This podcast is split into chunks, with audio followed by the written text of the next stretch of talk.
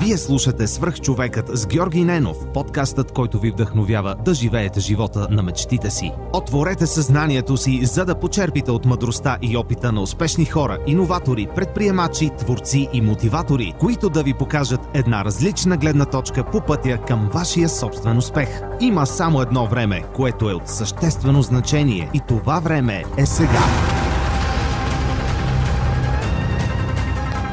Здравейте! Вие слушате Свърх човека с Георги Ненов. Днес, в първия епизод за 2019 година, имам удоволствието да ви представя Калин Даскалов. Калин е по-известен като стопан, той е книговезец. Това е а, един занаят, който не е много разпространен, но сега ще разберем повече от него. Здравей, благодаря, че прие моята покана. Моля те, представи се за хората, които не са чували за теб и за книговезенето като занаят изобщо. Здравей, благодаря, че така ме покани. Съмнително слънчев ден за зимата. Иначе аз съм Калин Даскалов. Наистина в един момент реших да се наричам Стопан. А, реших, че един псевдоним така ще ме накара да се отдада малко повече на, на работа, която все пак е и творческа до известна степен. И всъщност помага и ми харесва да се наричам така. Иначе книговезането е един занят, който включва всичките етапи по създаване на една книга. Сгъва се хартия, зашива се, облича се в някаква материя, кожа или текстил. Всичките там вече и техники по украсяване са включени. Като цяло е доста е, многообразен, защото може да се занимава човек с реставрация на, на книги, може да се занимава с създаване на творчески неща, на подвързване на стари книги в дизайнерски подвързи и така нататък. Аз това, което правя е да създавам основно тефтери, т.е. празни книги, по някакъв, някаква структура, дете на мен ми харесва и всъщност съм ня- някакси хода по едно тънко въже между занаят и изкуство, защото хем искам да създавам авторски неща, а не да правя поръчки. Хем имам едно като, като изискване да създам функционален обект, което ме задържа в сферата на занаята. И че го правя от около, може би 5-6 години вече, като началото беше просто като хоби, защото обичах да пиша, а моите тефтери такива, които бях взел от книжарницата, се разпадаха страшно бързо, още преди да съм стигнал до половината понякога и това по някакъв начин ме напрягаше. И след третия реших, че може да потърся в интернет как се прави барем една книга, че да си направя нещо здраво, да няма mm-hmm. да се скъса. И то там направих ни грозоти в началото, но, но така но пък бяха здрави. То, това ми беше единственото изискване. Бяха пократителни, но бяха здрави и все още са здрави. И по някакъв начин съм се привързал към тях, може би. Но, но, но не ме пускаше това, че не са хубави. И затова продължих да правя. И тъй като вече имах примерно 3-4 тефтера за себе си и не знаех какво да а продължаваше да ми се прави, почнах да подарявам на приятели, на роднини. След като и вече нямаше никой да подарявам, реших, че мога да пробвам да продам някой, защото имаше интерес от други хора, как, как съм го направил, че те искат нещо подобно. И спомням, че след първата продажба някакси нещо така се причупи като че ли в представите ми за това, което правя, защото то беше просто запълнено на свободно време. Но някакси се откри един такъв хоризонт в главата ми, че че може би това може да се развие по някакъв начин. И това вече е съвсем друга история, нали, как е, търговеца в мен се роди и така нататък. Можем да стигнем към нея малко по-нататък. Да. А ти по образование какъв си? Значи аз следвах библиотечно-информационни науки в Софийския университет. Mm-hmm. Това с... А защо избра това? Ами, значи аз първо след 12 клас записах индология в Софийски, учих две години, но прекъснах, защото аз така тръгнах малко с романтична представа, че ще разбера философите на света и така нататък, но всъщност то си е филология и е доста усилен труд по превод и така нататък. Мен това някакси не ми се понрави и напуст... така да прекъснах, да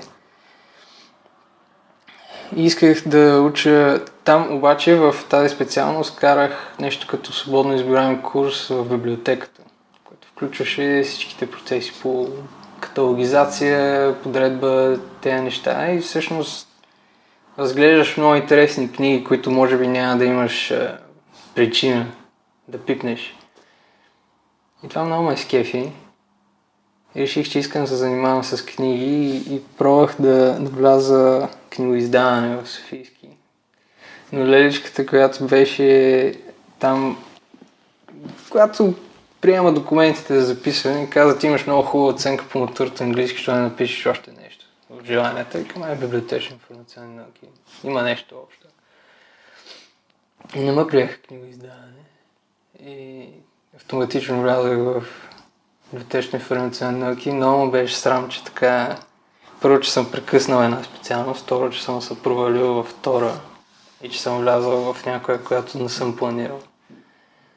Но тогава много се надъхах да, да се взема малко по в ръце и да постигна някакви успехи, в, дори в някаква специалност, която не съм искал и всъщност тогава пак усетих това чувство като в една избираема дисциплина, защото пак имах достъп до страшно много книги. И всъщност, каквото и да прочетеш, ти беше полезно за, за този тип дейност в библиотеката някакси.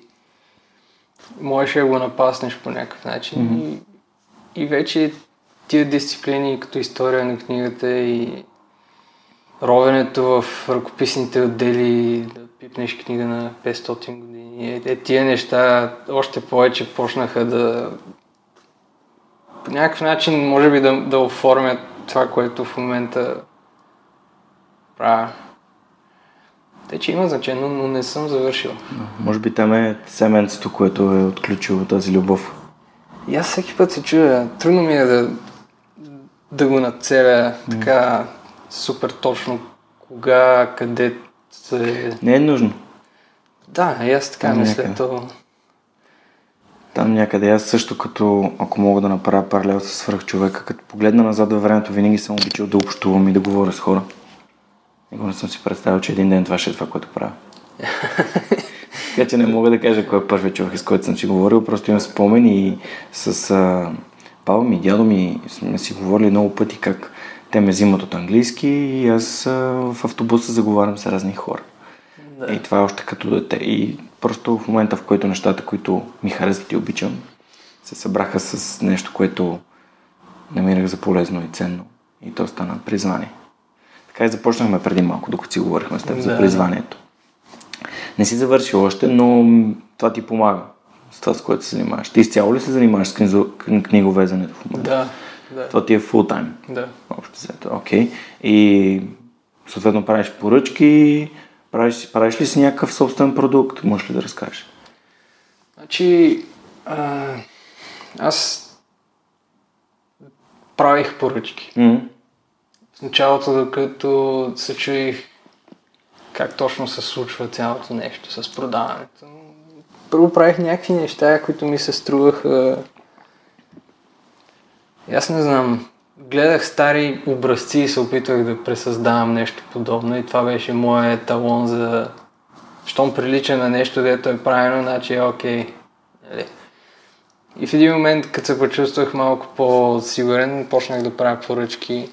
Тоест, хора ме питат, можеш ли ми направиш нещо конкретно с инициали, примерно, с а, някакъв конкретен тип кожа или цвят на кожа и аз се съгласявах, но, но не ми беше приятно. И... А защо не ти беше приятно? Ми някакси... Много ми харесва да правя каквото си искам, колкото и... Okay. А, да контролираш нещата, които създаваш. Абсолютно. Okay. Някакси, особено едно, едно нещо ме притеснява често и то е, че хората, когато не са имали така а, досек с а, такъв тип работа и често не знаят какво точно да изискват. Обикновено изискват нещо, което примерно на мен вече не ми се прави.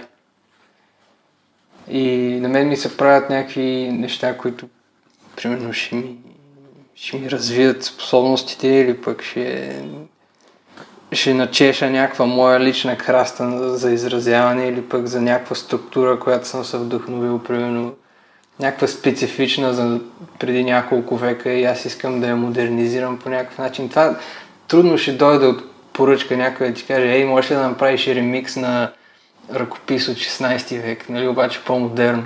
Това и, и мен това са моите гъдели и ми харесва да се отдавам на тях и затова в момента по-скоро правя ексклюзивно мои произведения. Твое произведение, окей, okay, окей, okay. добре. Ам, нека, се върнем, а, нека се върнем обаче малко по-назад, защото смятам, че направихме един такъв много бърз скок от там, където си започнал един вид сме си посял семенцето на това да занимаваш с книги, mm-hmm. до момента, който е сега, над 5 години, каза 5 години, почти 5 години. Да, 5, 6 така. 6 година по-късно.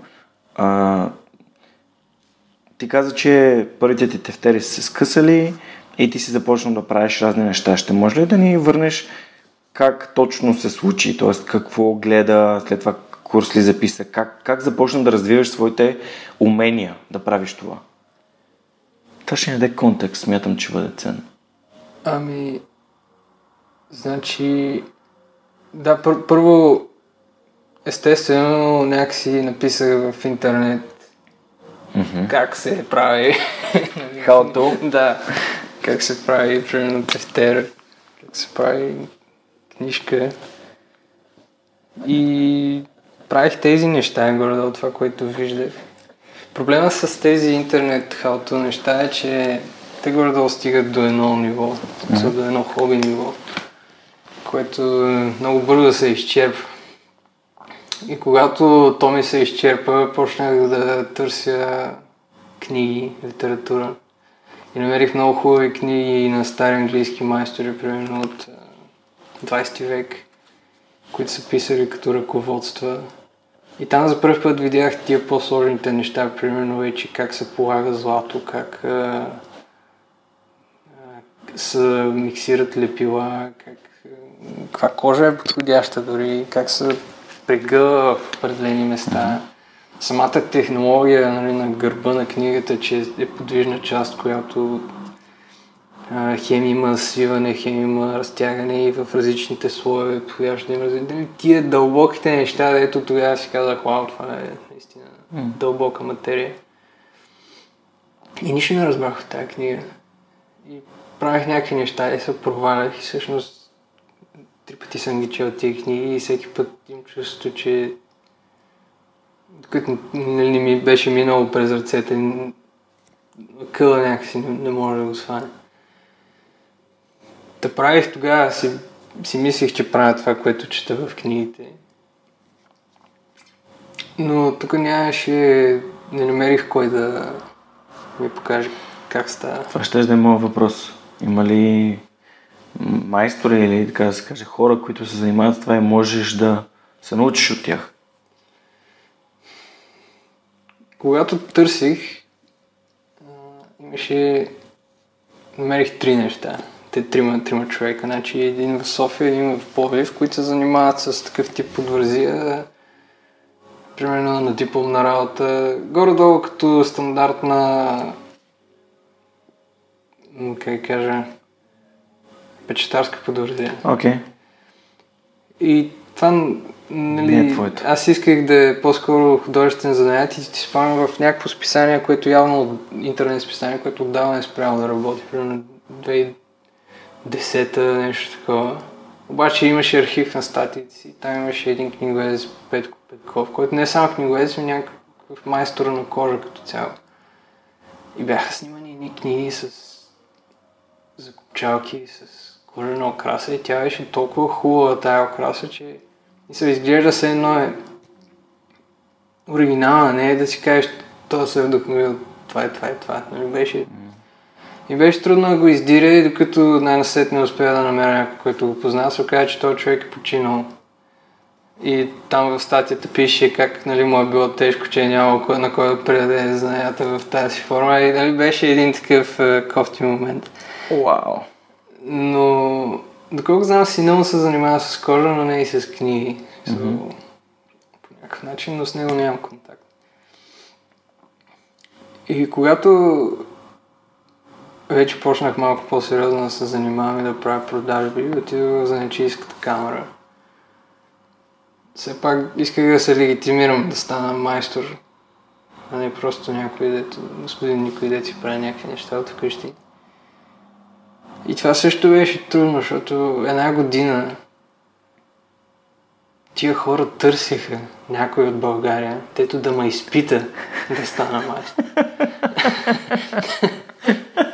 е, и в крайна сметка, нали... Намериха ли? Намериха една жена, която има нещо общо с това, защото се занимава с полиграфска работа. че има няк... имаше някакво майсторство, не помня дали е точно в книговезене, но имаше още не, че другите хора от комисията ми бяха там от пред, председателството на, mm-hmm. структурата на, на управите, да, председател на управителна съвет и председател на mm-hmm. камера. Вау.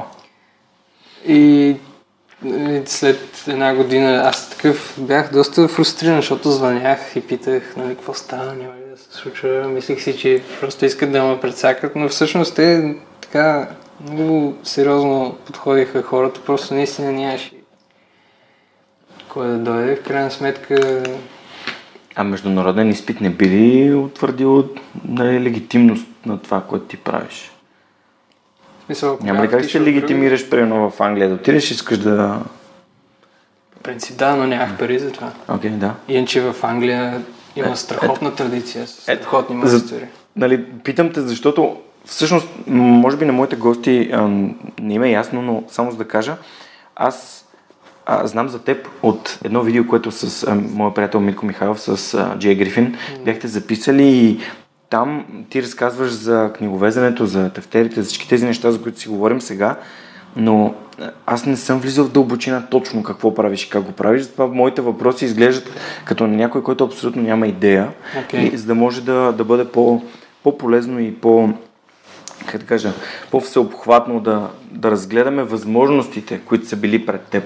Ето ти казваш сега в момента, че не е било възможно чисто от а, парична а, гледна точка да, да, да отидеш на изпита. Колко би струва такова нещо там, знаеш ли? Проучил ли си?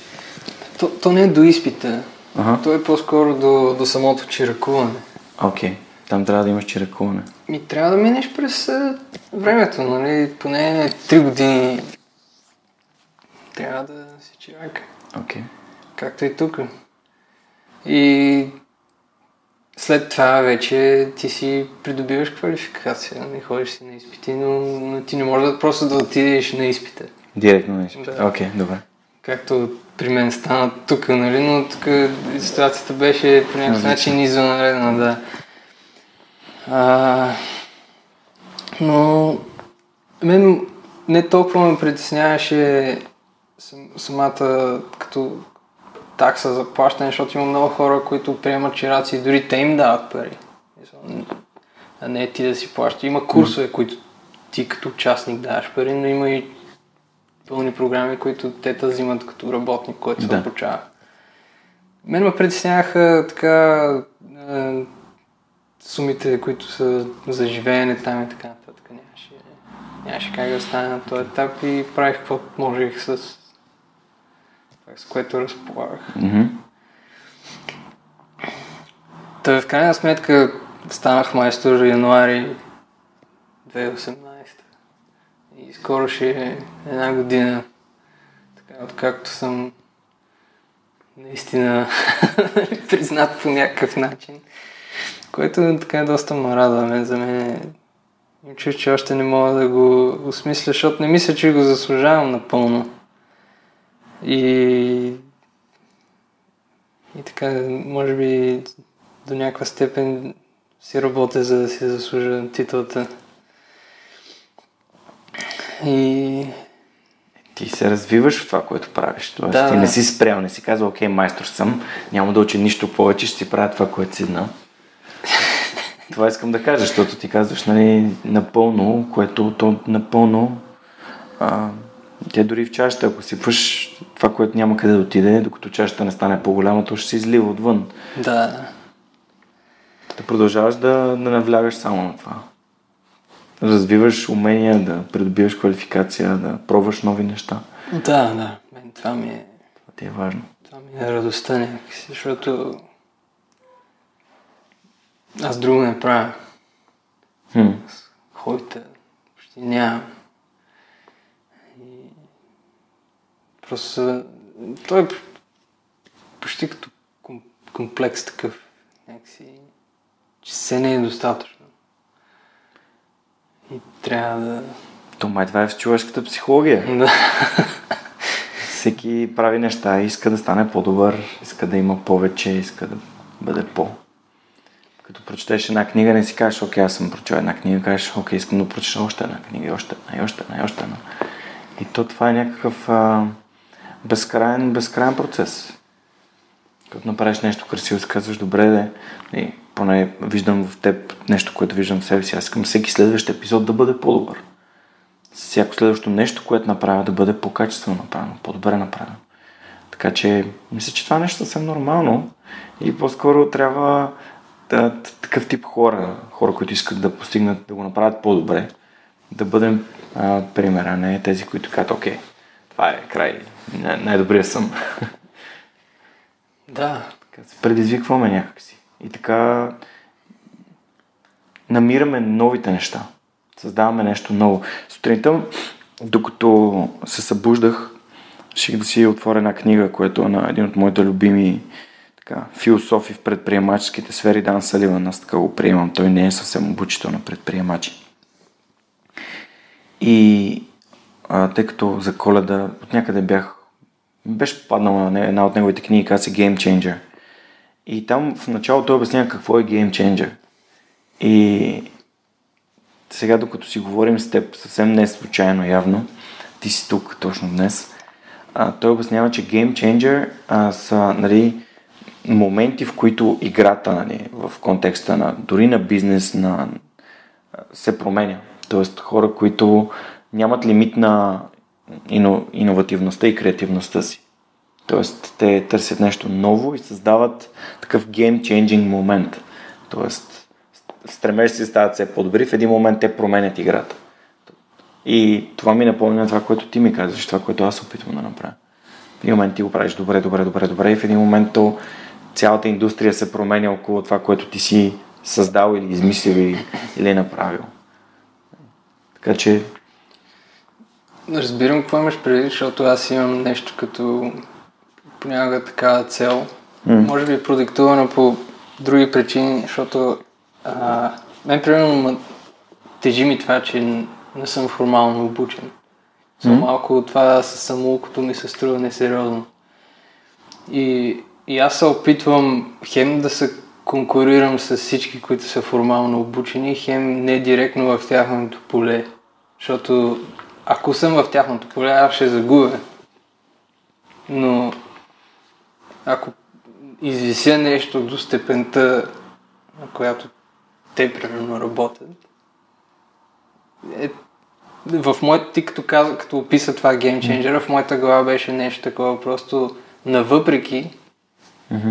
да, да изстреляш нещо, нещо собствено. Да. Интересно. Тоест ти стимулираш от хората, които са професионалисти и то те- те- теоретични, дори теоретично доказани, минали по, по, по пътя, по който се става професионалист, той за нея. И един вид, не, докато не направиш нещо, което е на тяхното ниво, смяташ, че по-скоро това ти е драйва, това те, това те стимулира. Ами, има, има нещо, да. Има някаква незадоволеност, дето... а, Може би ще трябва да навляза в някакви подробности, но да кажем, че има различни школи на книговезене. Mm-hmm. И той като, като структура книгата се е развила през така, времето и да в Европа, основно Англия, Франция, е някакси извисено нали, почти в така,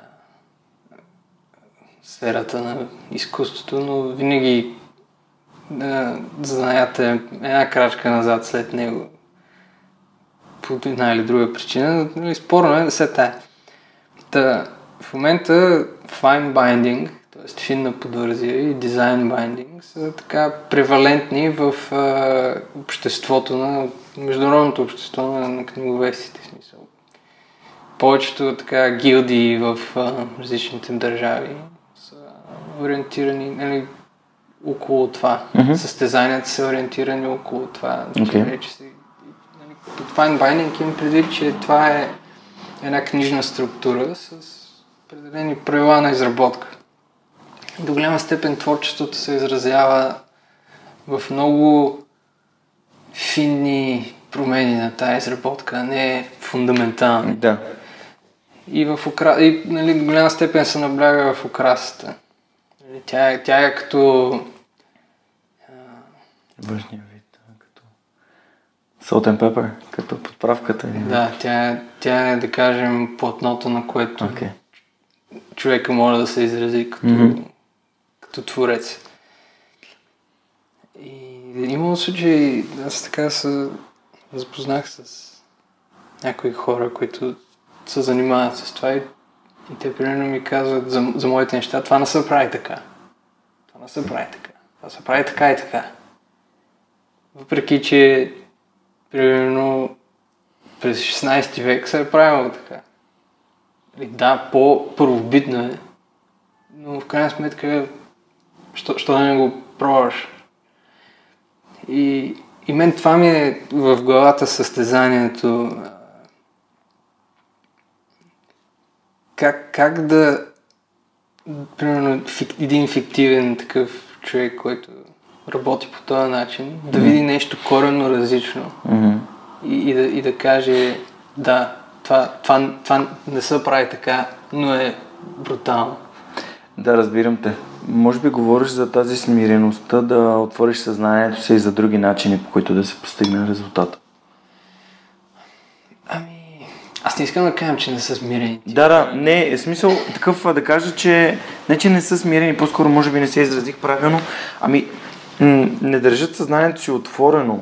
Един вид всичко е под някакъв, някаква книга написано това се прави така и така, но м- колко пъти се е случвало хора, които не правят нещата by the book, както буквално се казва, нали, намират нови начини те да бъде направено. И то понякога доста по... А, нали, както тук, game changing. Да. Буквално game changing. Точно това е, не знам.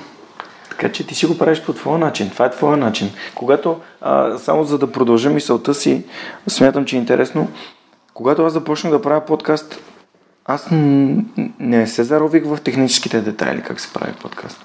Аз го направих така, както първо ми е най-лесно за мен, второ изисква най-малко инвестиции, тъй като аз не разполагах с а, инвестиции да инвестирам в някакви супер скъпи микрофони и така нататък. Мгм. И, и, и го създавам по, по моя начин. Тоест аз съм го адаптирал това какво е подкаст към мен.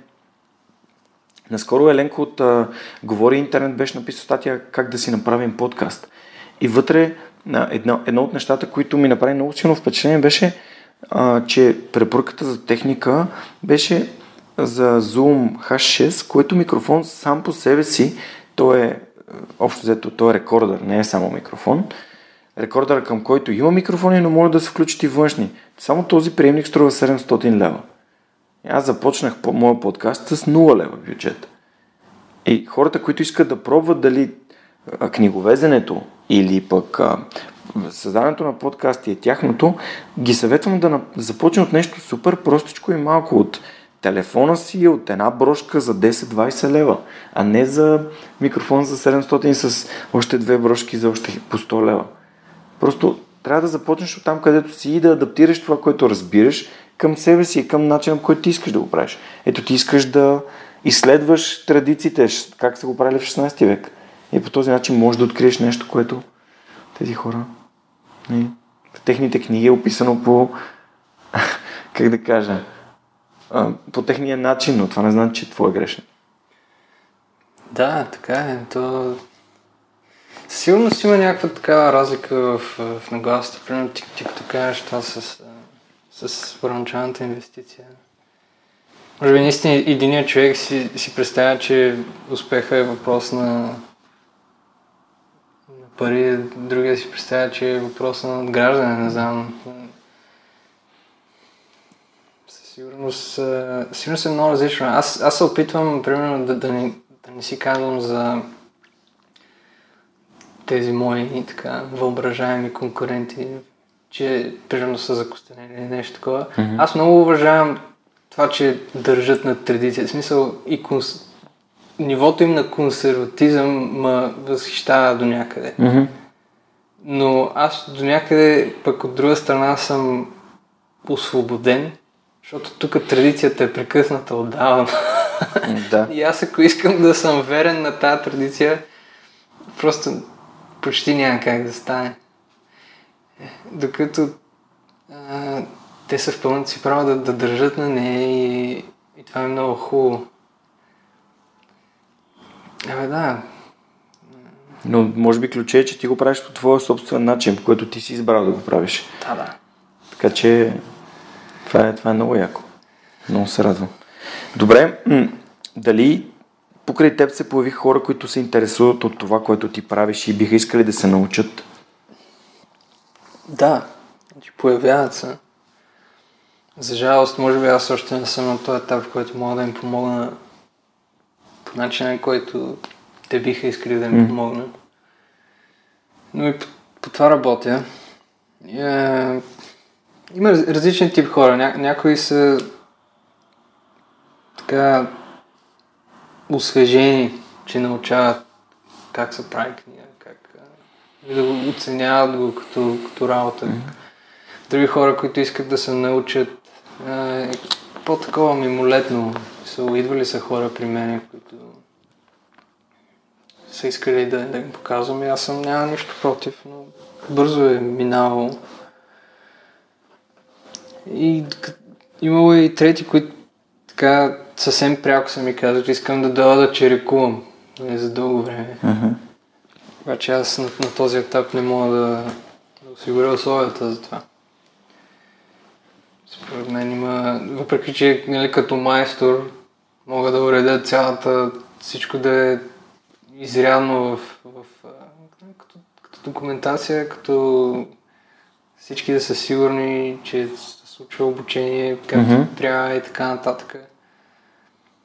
Но като, чисто като оборудване и като пространство в момента не, не мога да го направя, но се работи по това със сигурност. Защото аз бих искал в един момент да да мога да го предавам това по някакъв начин. Това е страхотно. Ами, ще, ще е тъпо. е, Някакси, то, то може би... Хареса ми да си представям, че нося някаква отговорност за това. Мгм. Дори да не съм най-добрия. Та, а, все пак, щом се е възродила по някакъв начин идеята да се изработват такива неща тук, в България, ми се струва, че ще, ще е жалко да, да се прекъсне просто с мен. Смисъл, да, да го почне и да го спра, ще, ще е тъпо. А описваш ли това нещо в, някакъв, някакви книги или водиш ли си записки за това, което научаваш? Мисля, събираш ли тези знания по някакъв писмен начин? Да, да. Имам Супер. си... Горе си имам тефтер за всичко. Имам Е, си тефтер за това. Ти ли, за... да, ти ли да си нямаш Да. тефтер? Аз даже си нося един такъв. Е, може ли да го разгледам? Да. О, страхотно. Да, в момента а, Стопан ми даде да разгледам неговия тефтер, който изглежда много яко. Ще ви, може да ви направим една снимка после да, ви го, да го видите, но е... Вау! Добре, да, разкажи ми. Ми, това примерно е една структура, която е средновекова. Нали, когато хората още си носили книгите на колана. И нали, цялото е обвързано в кора да го пази от дъжд и така нататък. И то възел отгоре всъщност да се закачи на колана. обковите отстрани да го пазят. Нали? Просто един здрав такъв образец на какво трябва да е книга. И, мен- е това сега, нали, кой носи книга като, като аксесуар на кола. Да, И, вау. Е, такива неща, то гъдел, дет ти разправях преди малко. Е, нали, това не е фина подвързия, това, това не е... Човече, това изглежда изключително.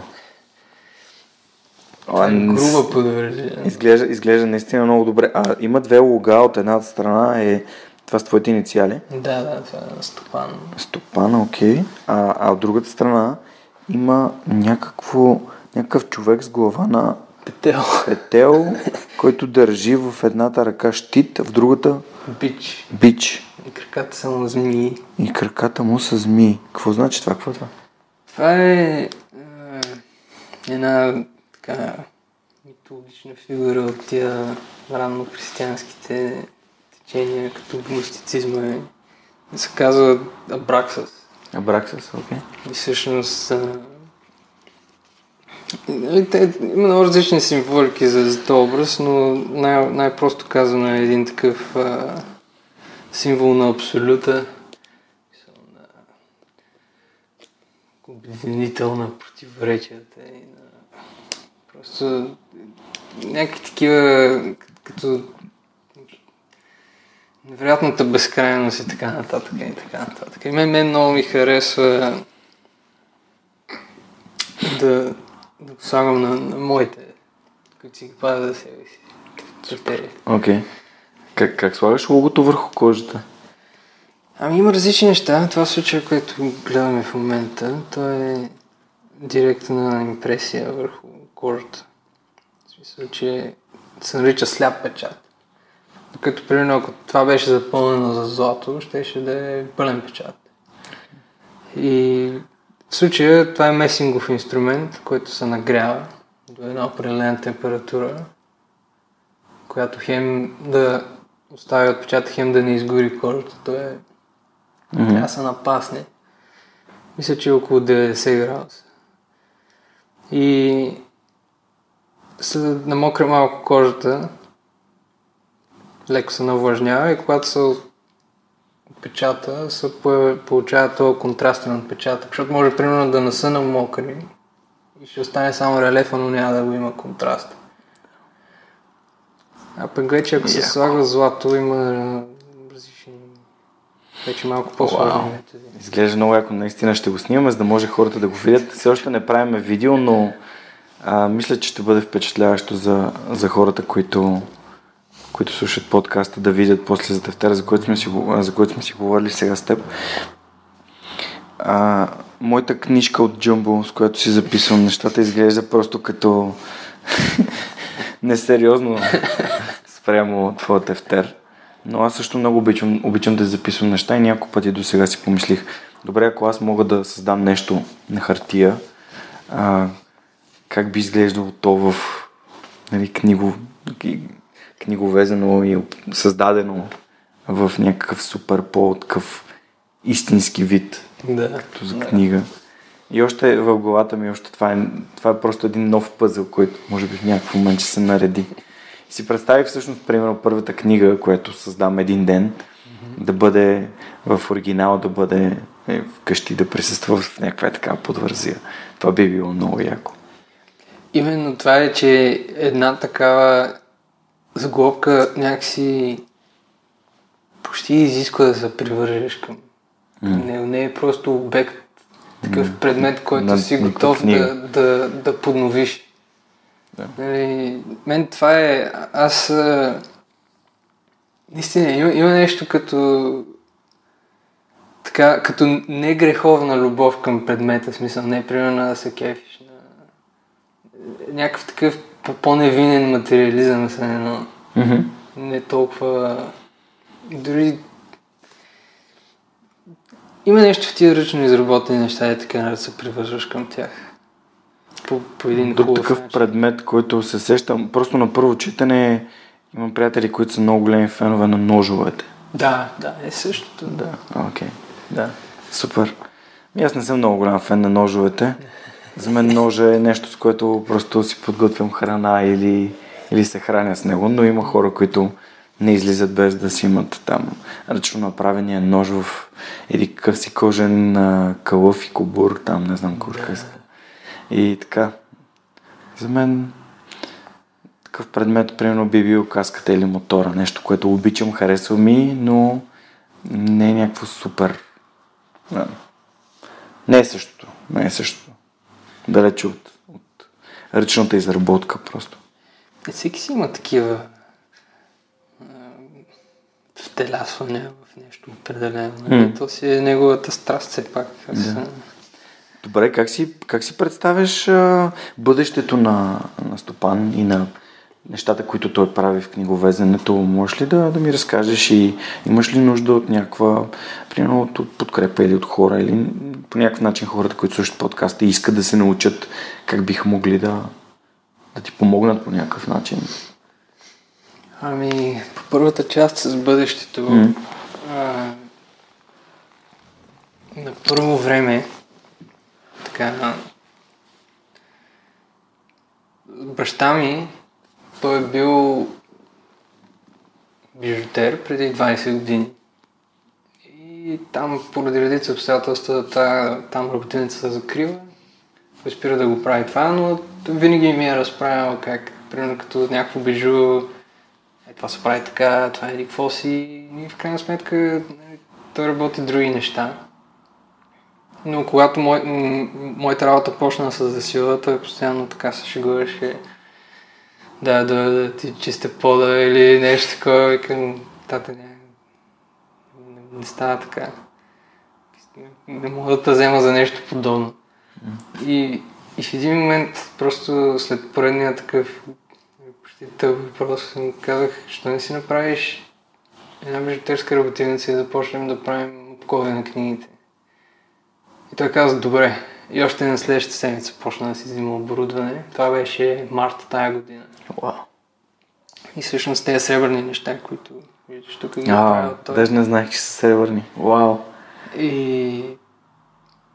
И почнахме сериозно да работим заедно и така преоткрихме една връзка. особена връзка, защото бруталното е, че аз му казвам, че искам нещо казвам, айде да направим, да кажем, мъгълчета и закопчалки за тая книга. И той казва, добре. И ги прави точно така, както аз искам. Дори не му казвам нищо. И ние сега сме така много заети с, с това да дигнем нивото, защото сега следващите неща, които изработваме вече ще са като, като голямото ни показно, защото ще са много сребърни, ще има скъпоценни камъни по тях. И, нали, ние като една визия да видим тия неща почти като от миналото ни, това като го направихме и такива го гледаме и но то като истинско, не? То си е, да носи отгоре си е истинско. И просто в момента пър... за краткосрочния така краткосрочното нещо, което искам да постигна е просто с, с баща ми да още повече да, да имаме успехи в, в общата ни работа и да защото за мен е фул тайм, но за него не е. Да. Искам да е общ проект, който е, който е фул тайм. Това е. А затова, нали, малко с тега на сърцето казвам, че не мога да приемам чираци и така нататък, защото за сега това е приоритетно, преди да се стигне към другото. И и така, и, и аз съм много ентусиазиран за, за следващата година, как, какви неща ще правим, как ще ги подготвяме. Това ми е големия... Яко, яко, супер, вау. Ами, пожелавам ви наистина много така спорна работа, mm-hmm. защото когато ти спори нещата и ти се получават, защото резултат е, е показателен. Аз този тефтер го виждам и аз наистина не мога да си представя какво би било с, с скъпоценни камъни или с, не, не знам какво би било следващото ниво.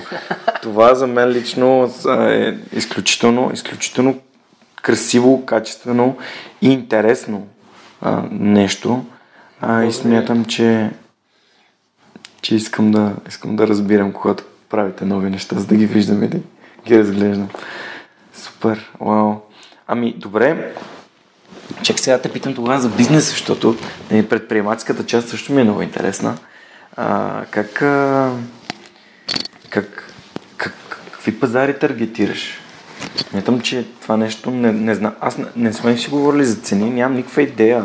А горе-долу колко струва нещата, които правиш и за какво са подходящи и какъв ти е целевия пазар. А, сега, понеже уча дигитален маркетинг, все повече ми интересуват тези неща, за да първо, за да съм ти полезен, да, ако мога да ти дам някаква идея, второ, за да разбера по-добре а, начина по който, по който оперираш. Интересно ми. Подозирам, че извън България таргетираш някакви хора. Тук е интересното, че сега ще, ще, Да, да, ще, да. ще ви ка- разкажа накратко а, историята на, твор... на търговското ми аз. А, Начало- стигнахме до търговската Да, да, мен също ми е много интересно. Да.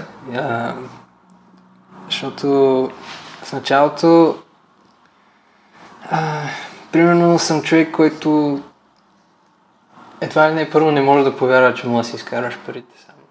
Нали, Защото някакси от училище ми е набивано, че аз трябва да, са, да изкарам добри оценки, че да, да, да, да отида на добра работа. Нали. Та, прехода от това към аз мога да изработя нещо да го продам беше труден.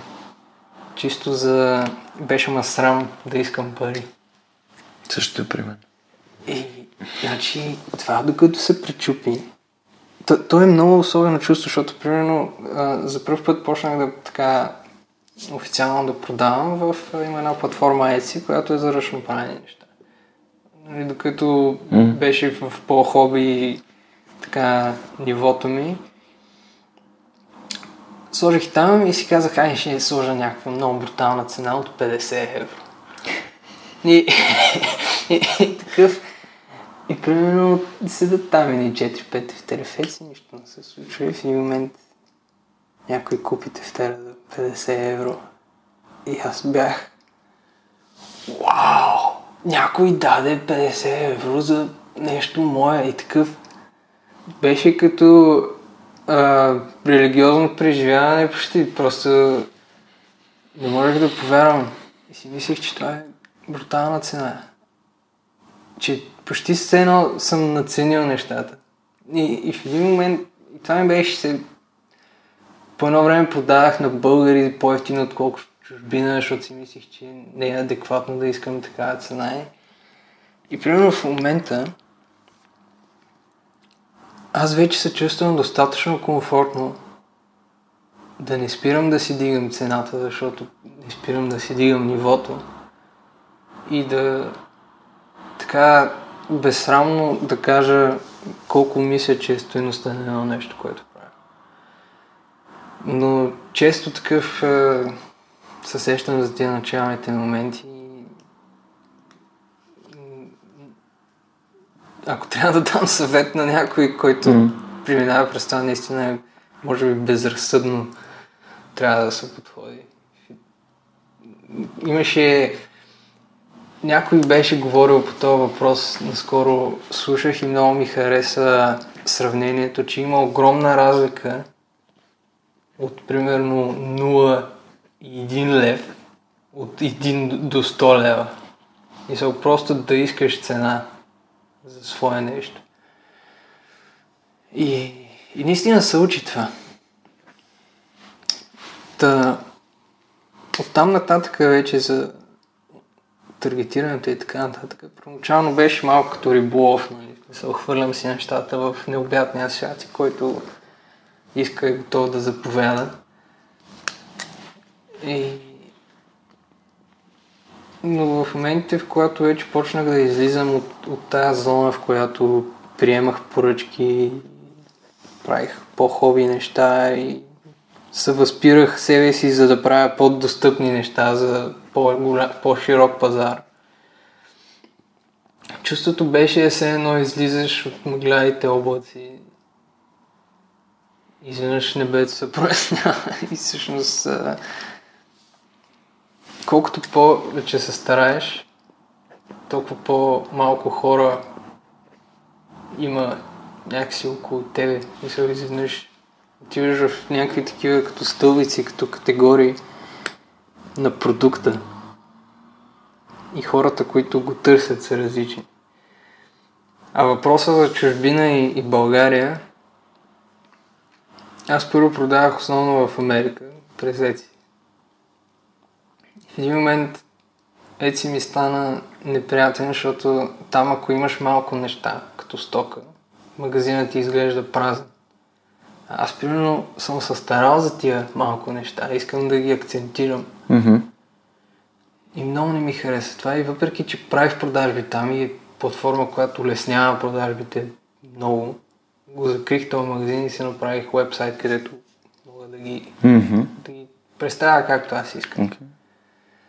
И тогава реших и да се популяризирам в България целенасочено.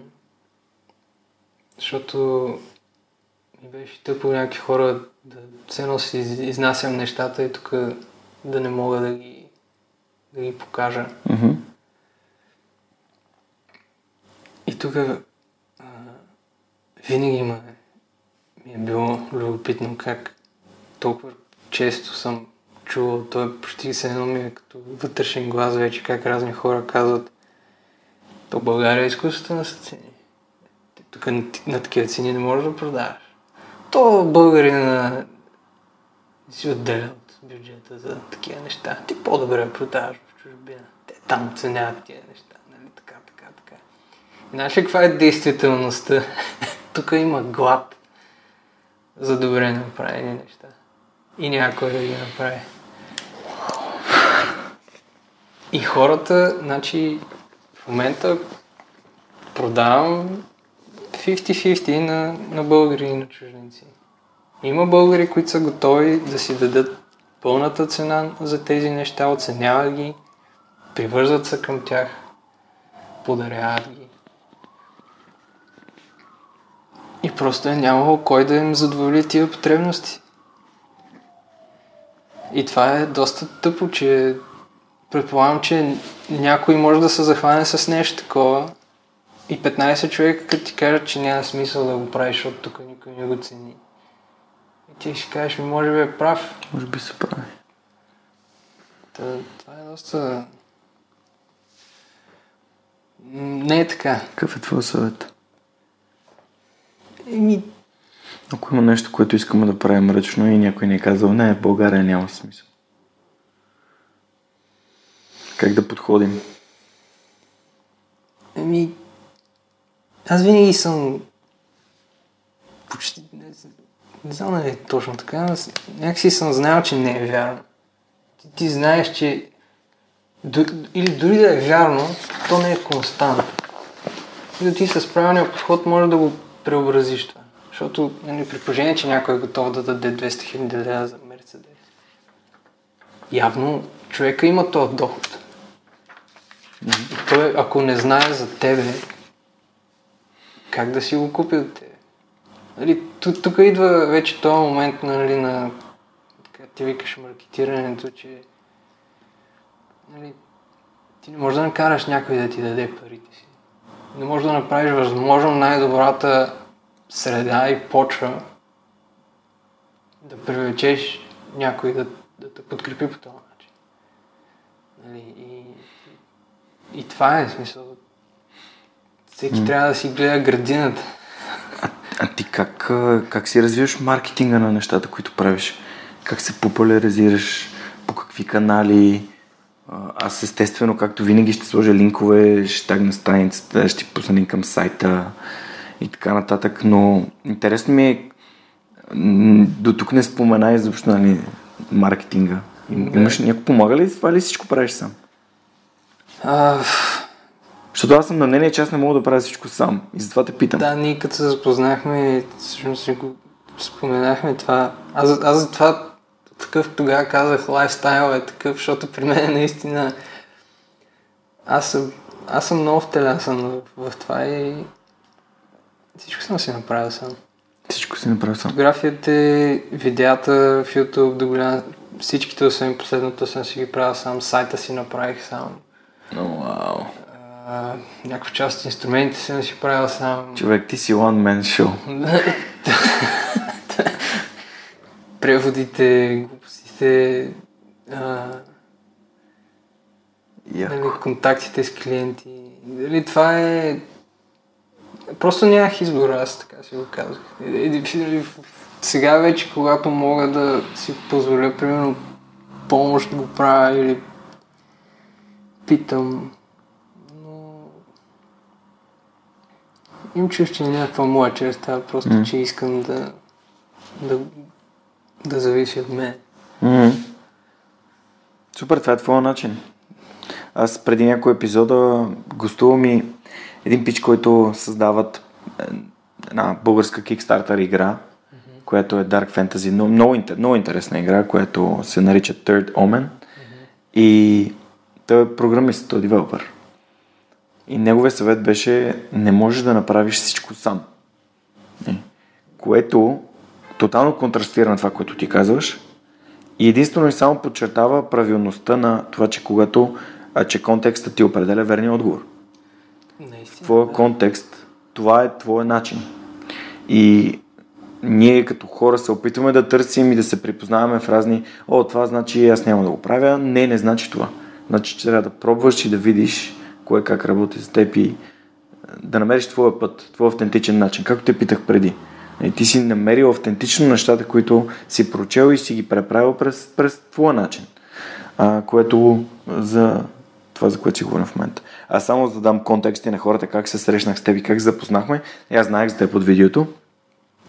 Сега беше Handmade Festa в а, НДК и в неделя а, имах, а, имах среща в НДК.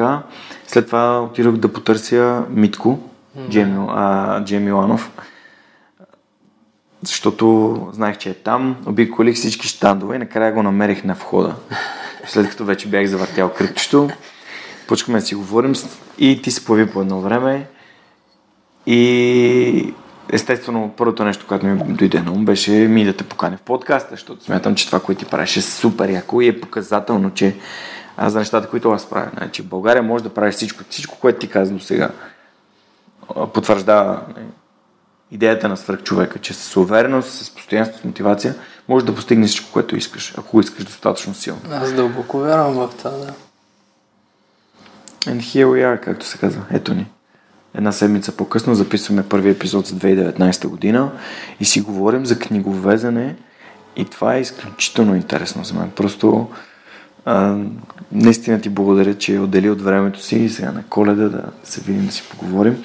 Добре, как си представяш търговското бъдеще на... Все пак това е ръчен продукт. Той, той струва повече пари, отнема ти повече време за да го създаваш. Да. А, какво точно имаш преди, преди как... Ами, дали, дали си планирал по някакъв начин маркетинга да, да се подобрява, да се развива или смяташ, че разпро... защото м, мар... какво е маркетинга? Това е начинът по който да доведеш клиенти в, в, твоя, в твоя сайт Да. и да, да, да ги създадеш. И Аз понеже в момента уча дигитален маркетинг и ми е супер интересно. А, смятам, че това е нещо, което искам да разбирам как работи. Затова те питам как, как, как мислиш да си развиваш маркетинга. Как, как... Защото аз ако не беше ми така, аз нямаше да знам за теб. По никакъв начин аз не съм разбрал а, за това, че това, което ти правиш, съществува преди да, да видя това на Митака и а, преди да дойдеш и да го видя с, с очите си. Нали? Ами, със сигурност трябва да се развива. Аз, аз много се влияя, не, аре не влияя, но се вдъхновявам от лъкшери маркетинга. Okay. който е много анти-конвенционален. Окей, okay, супер. Примерно, нали, аз си спомням за първ път, като чух как, как се случва, да кажем, отиваш в Ермес да си купиш чанта. И отиваш и може ли да си купя тази чанта?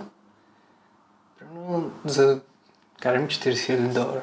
Те казват, да, тя ще е тук след една седмица. Така, може ли да я купа сега? Не. Добре, а, ако платя още 10 000 долара, ми добре. А може ли да е червена? Не. А ако платя 10 000 долара още, ми след една седмица. Добре, аз искам сега. Ми, не, не може. А може ли още 20 000 да платя? Ми, добре. Мисъл, кеф има... А, Ексклюзивност? да, значи Окей. ти да, Супер. да стоиш за работата ти, смисъл да... А не да си под клиента. Окей. Някак си... Ти да определяш стоеността. Абсолютно да. Да, окей. Мисля, че ако го, създа... ако го създаваш, винаги си в правото си да го изискваш това. И като цяло рекламата е различна, защото и стоеността, в смисъл самите пари, които идват в това нещо. Има много кои, фактори, които тежат, в смисъл не е просто кожата и хартията ми струват толкова, аз ще дам 10% над това. Окей, да. Това е твоето най-масов продукт, разбира се. Да. И Не си мислил изобщо за масов продукт. аз ще загубя. So, да, Да. да печатам книги. При положение, че забелязал ли си колко от книгите, които взимаш от книжарница пишете са напечатани в Китай? Не. Не съм между другото. Особено за тия по-интерес. Всичките библии в момента се печатат в Китай. Така ли? Да. Вау. Е, нали, къде, къде да се конкурирам?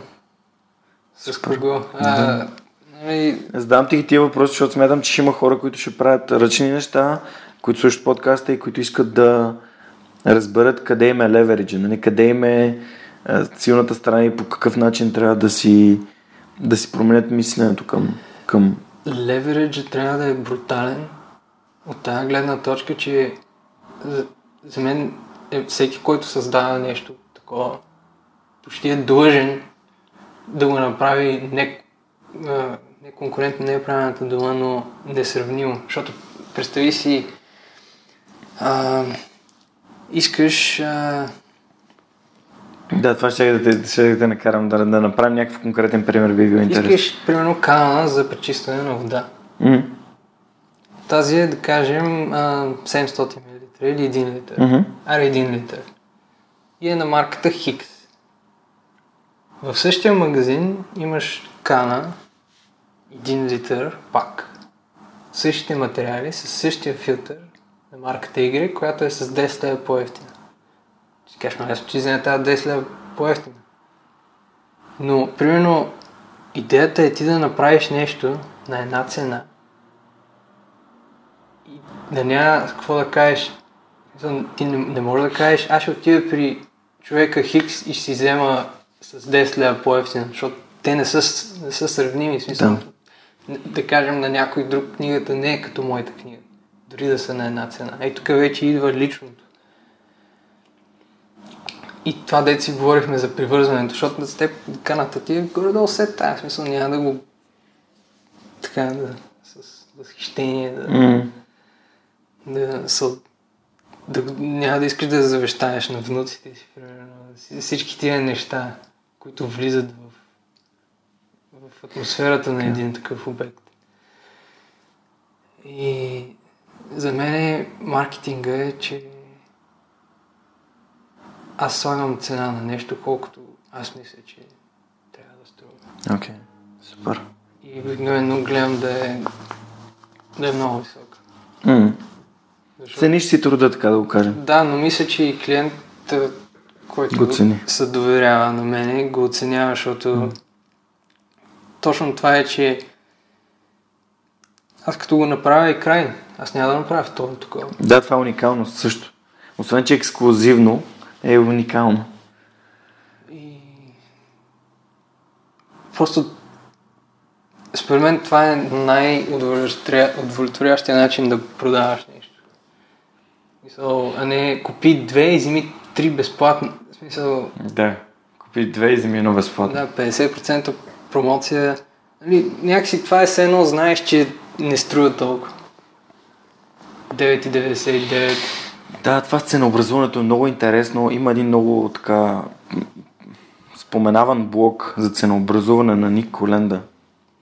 Uh, Psychology of Pricing се казва и една книга, която аз съм прочел, uh, която е препоръчена от моят приятел Георги Държанлиев от 120 000 BG, казва се Monetizing Innovation. как се монетизират иновациите. И тази книга е фантастична, бих я препоръчал на абсолютно всички да я прочитат. Просто наистина си заслужава. И като сме заговорили за книгите, има ли книги, които би препоръчал на хората? Не знам дали четеш само книги, свързани с книговезенето. Или дали четеш бизнес книги, дали по някакъв начин би препоръчал нещо, което, да кажем, трите книги, с които би отишъл на някакъв остров, който да... Които, които вземеш само три книги с себе си. А, ами...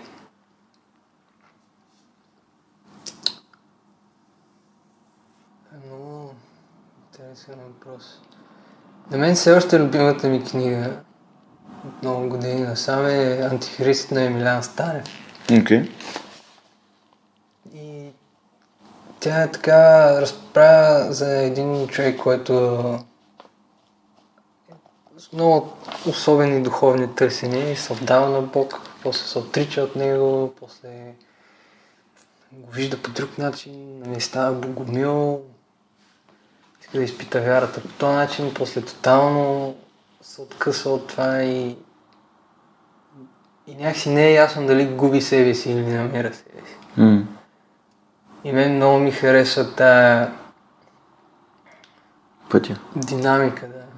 Мисля, че винаги, okay. винаги намирам нещо в, в нея.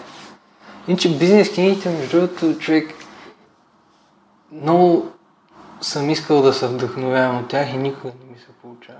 И с тях то някакво се вдъхновиш, просто търсиш нещо практично, което можеш да приложиш. Може би това ми е бил проблем, някакси.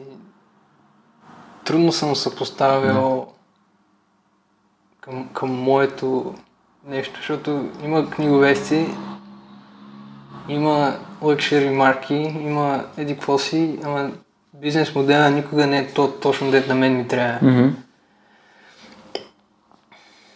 Значи други книги... Знам, по-скоро бих взел тефтер, да ти кажа честно, на острова, да си пиша. Да си пишеш, ти да записваш. Супер, супер. Питам те, защото много книги са препоръчени в подкаста, които са полезни по някакъв начин на хората. Отделно и Озон БГ дават 10% отстъпка с промокод Superhuman и безплатна доставка Супер. на всички книги, които хората си поръчат, които са им харесали а, или които искат да, да прочитат или някой ги е препоръчал, например а, мисли за богатя е там. Седемте навика на високо ефективните хора, което е страхотна книга. И на Джон Кехол, между другото, вчера видях в книжарницата Подсъзнанието може всичко. Според мен е много интересна книга за силата на подсъзнанието. А, та-та-та, има доста. Това са само част, другите са вътре. Търсим си с нея библиотека да си направим, къде да си държим книгите, защото има много. И затова те питам, хората препоръчват доста книги. На пръв не трудно ми е да, М. да се сета наистина. Нищо. Тази е достатъчна. Аз а, Емилиан Станев и тази конкретно не е препоръчвана до сега, но и все пак знаем за цитата, че нито една книга не е, нали, нито една книга не е прочетена от двама души по един и същ начин. Точно, то е някакво много лично преживяване и... Не знам, аз наистина мога да кажа много книги, които мен са вдъхновили, но, но дали за другите така ще работи. Нямаме гаранции, ние даваме само гледна точка. Това е идеята на подкаста. Аз много се кефя на а, такива напоследък, особено приключенски книги, примерно Морския вълк или а, там 20 000 левги под а, Под водата. Да. Моби Дик. Има нещо в персонажите, които са такива, те са нереални в, в маниачаването. И това ма кеф се едно... Ако, ако, ако имам зрънце, да. Препознаваш себе си в тях. Супер. Бих ти препоръчал една биография Коя? на Арнолд Шварценегер. Мисля, че ще се препознаеш много силно в нея. Човека просто е толкова обсебен от, от мечтите си. А, мисля, че вчера я държах в ръцете си, между другото. А, зов за завръщане, Total Recall. Аз съм я слушал, аз съм я слушал всъщност. Но вчера я държах като книга в ръцете си. Една така доста сериозна дебела книга. А, човека просто толкова огромен.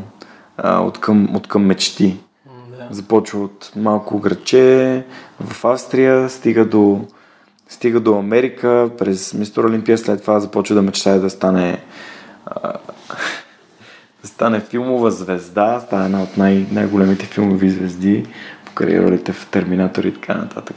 Изключителен човек. Аз много харесвам автобиографии и тази ми е една от любимите, заедно с тази на, на Фил Найт, на Nike.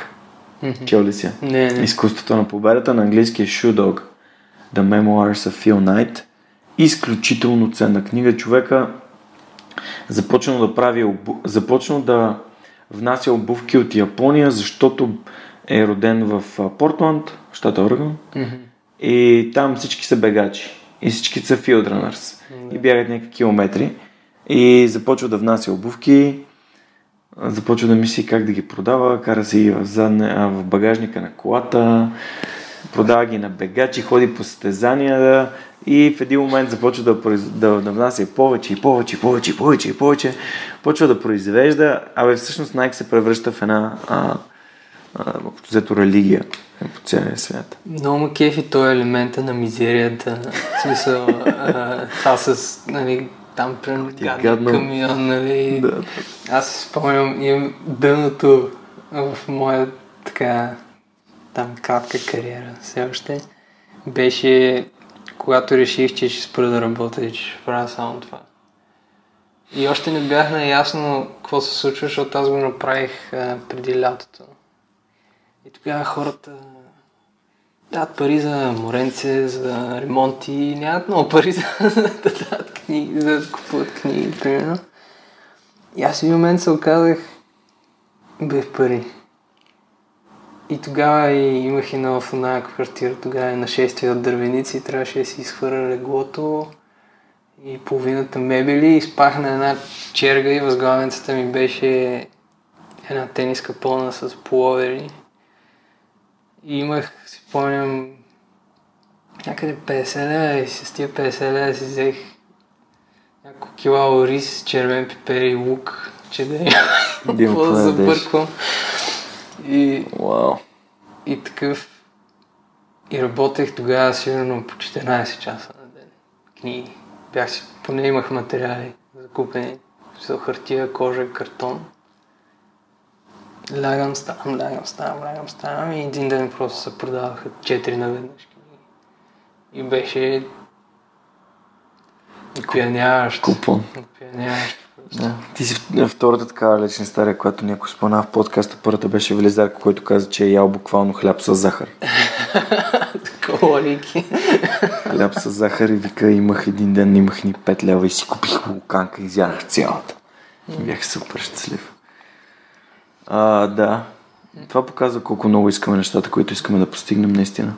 Колко силно искаме да се борим за мечтите си. Мисля, че това е някакъв филтър. Мисля, че понякога такъв чуда са, нали, някой като има интерес да му показвам как се прави нещата. Чуда се, ще го направиш ли това? Искаш ли да си толкова втерясан? Не. Или обсебен. Да. То не е със своите така недостатъци цялото това нещо, защото Уроци. Може би са уроци. Израстване, път. Не знам как го определяш. изолацията понякога бъгва. Поне аз имах такива периоди, дето ти си толкова втелясан в тази идея, че нали, аз имах такива периоди, дето такъв си казвам аз няма смисъл да изляза да се виждам с никой. Та за тия два часа толкова много работа мога да свърша. И влизаш, влизаш в един такъв режим, в който в един момент все едно не знаеш после как да живееш в реалността. И мисля, че това ми е било като второто, първото изпитание, да кажем, че е било това с Ориза и с чергата. Второто изпитание ми беше вече като си изкарвах пари и си работех само това. И... Просто границите. До, до кога може да се втерасаш. М. И мисля, че Това е, също е нещо, което се научава по някакъв, може, може би не особено приятен начин. Само през преживяване някакси ми струва, че може да се научи това нещо. Не можеш да се научиш от, от преживяванията на другите. И от книги дори. Силно. не, не, силно е. Това е, това е силно. Това е силно. Аз, аз напуснах и си към ще правя само подкаста и с лифтолифта. Това ще са двете нещата, които се занимавам, но не, не е толкова лесно. Не е толкова лесно. Хем, хем искаш да се изолираш, поне при мен, припознавам се в това, което казваш, хем се появяват непрекъснато възможности. Да. И ти си кажеш, добре, какво, какво може да се случи толкова? Аз в момента мога да направя паралел с това, че направих друго. Започнах работа на... без да искам. В смисъл, всъщност, за първи път в живота ми аз не си търсих работа. И ми беше предлагана работа. И, и си казах, окей, добре, какво толкова? Това е нещо, което мога да правя вкъщи, то, то ще бъде... Аз ще го върша с лекота. Аз съм работил в огромна корпорация, където просто минават стотици имейли на ден и всякакви такива неща. Човек. Това е моят урок. Тая работа ми взима толкова голяма част от енергията. Толкова голяма част. Аз не мога да си... Понякога не мога да стигна да си направя, да си подготвя епизода. Разбираш ли? Толкова, толкова ме изяжда. И си казах, окей, не, стига. Край. Не го правя 3 месеца. Не, не искам да правя това. Искам да правя подкаст. Искам да, искам да помагам на хората в лифт лифт и с предизвикателствата и с... Искам да правя неща, които помагат на хората. И които помагат на мен да се развивам. А не да... Не искам да работя. Не, не го приемам. Имам нужда от... Ето сега хората, които подкрепят свърх човека, за което съм супер благодарен. Просто като им давах колените подаръци, нали, нещо супер скромно, тениски на свърх човека и лично написани картички, опаковани а, по идея на моята приятелка Неда, но ръчно опаковани. А, ето, може да погледнеш. Да, а, да. Всъщност, виждах а, безкрайна благодарност в очите им, а всъщност моята благодарност към тях е, тя не може да се измери. Защото това, че ме подкрепят в Patreon и даряват всяк, всеки месец някаква сума от, от сърцето си, от джоба си, за да го има този проект, за мен значи ужасно много. И след малко сега на път сме към, към финала на епизода. Ще им благодаря поименно, защото имам четирима нови Patreon. И това, е, това за мен е това е вау. Това, е, това е вау. И знам, че ще ставаме все повече и ще създаваме нашето общество. Вътре си споделяме курсове, помагаме си, споделяме си информация за нещата, които правим, търсим информация един от друг. Много е, много е ценно. Много е ценно да имам такова общество от like-minded хора, сходно мислещи такива. Супер. Добре, Стопан, последен епизод... А, последен... последен въпрос от епизода. Ако можеш да се върнеш назад към, към 18 годишния Калин, който завършва училище и, и се чуди какво да прави, къде да ходи, какво да учи, какво би му казал? Каква информация би му дал? Дали ще слуша, не знам. но за мен беше много ценно да... Знам. Да осъзнаеш, че детството спира М? и че това да искаш да да си мъж и да носиш отговорности за себе си и за други хора носи огромна наслада и не трябва да се бяга от това. А защо отговорността е толкова важна за теб? Защото човек толкова е трудно да измислиш смисъл на този живот. В Смисъл, че ние сме но толкова е лесно да се изпадне в един див нихилизъм, който ти си средата на, на нищото. И всъщност всеки се чуди, като се, ти се раждаш и трябва да измислиш какво да правиш. Някакси. М. И като има и някой друг и не е толкова безсмислено някакси. Има някаква едно полза от живота ти.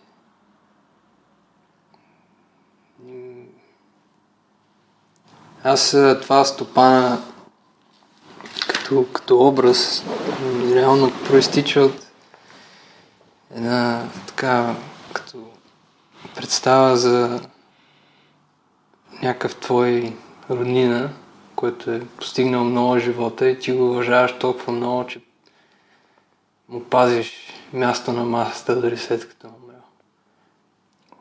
Е, аз искам, освен да си заслужа титлата майстор и да си заслужа и псевдонима, защото така да и се струва, че с възрастта може да натрупаш толкова много и да бъдеш много полезен на много хора. Пожелавам ти успех в това, което правиш. ще, следя, ще следя отблизо, защото а, наистина е вдъхновяващо да, да знам, че има хора като теб, които са открили занятите си и призванията си в тях. А, за финал искам да, за, да завърша с един цитат преди да спомена хората, които подкрепят свърх човека. А, и то е този на Ницше, който докато, докато си говорихме с теб, изплува в главата ми този, който има а, своето защо, може да преодолее а, всяко как, нали, всички обстоятелства. И така като извиках този цитат, като дойде при мен и просто сетих, представих си нали, с, с ориза и с ука и с червени пипери и велизар с хляба и с захарта. А, и това, че когато имате мисъл или мечта, или цел, или нещо, което е по-силно от, от всички други а, злободневни неща. А, някакси нещата се случват. Така че, кое е вашето защо? Търсете го. Не е лесно. Ако беше лесно, всички щяхме да имаме призвание, щяхме да работим, щяхме да работим мечтите си. Но... Това звучи много хубаво. Колкото повече има такива хора, де да не правят компромиси за, за някой друг. Сигурно цялото общество ще е малко по-така yeah. доволно. Не правят компромиси за някой друг, имаш преди, че обичат себе си. Да, да. Е. Да си имаш доверие. Супер. Ами благодаря, че участва в Свърх човека. Мисля, че се получи супер, супер интересен епизод. А, сега искам да спомена хората, които, които са пейтриани и подкрепят свърхчовека и са част от обществото на свърхчовеците. А, това са Неда Борисова, Георги Малчев, Радослав Радоев, Анна Мария Ангелова, Анелия Пейчева, Никола Томов, Нетко Христов, Мирослав Филков, Радослав Георгиев, Кристиян Михайлов, Стани Цветанова, Кирил Юнаков, Николай Василев, Николай Маринов, Иван Белчев, Камен Стойков, Александър Гиновски, Силвина Форнаджиева, Мартина Георгиева, Деница Димитрова, Елис Пасова, Христо Бакалов, Йордан Димитров, Пламен Иванов, Борислав Дончев, Симона Дакова, Мирослав Моравски, Пламенка Матеева, Райко Гаргов, Павлина Маринова, Евелина Костадинова, Тодор Петков, Георги Раданов, Лиляна Барон, Георги Генов, Павлина Андонова Иванова и Цветелина Тотева. Хора, безкрайно съм ви благодарен. Нека 2019 е истински свръхчовешка за вас. Това беше всичко от нас за тази седмица и до скоро. Чао, чао!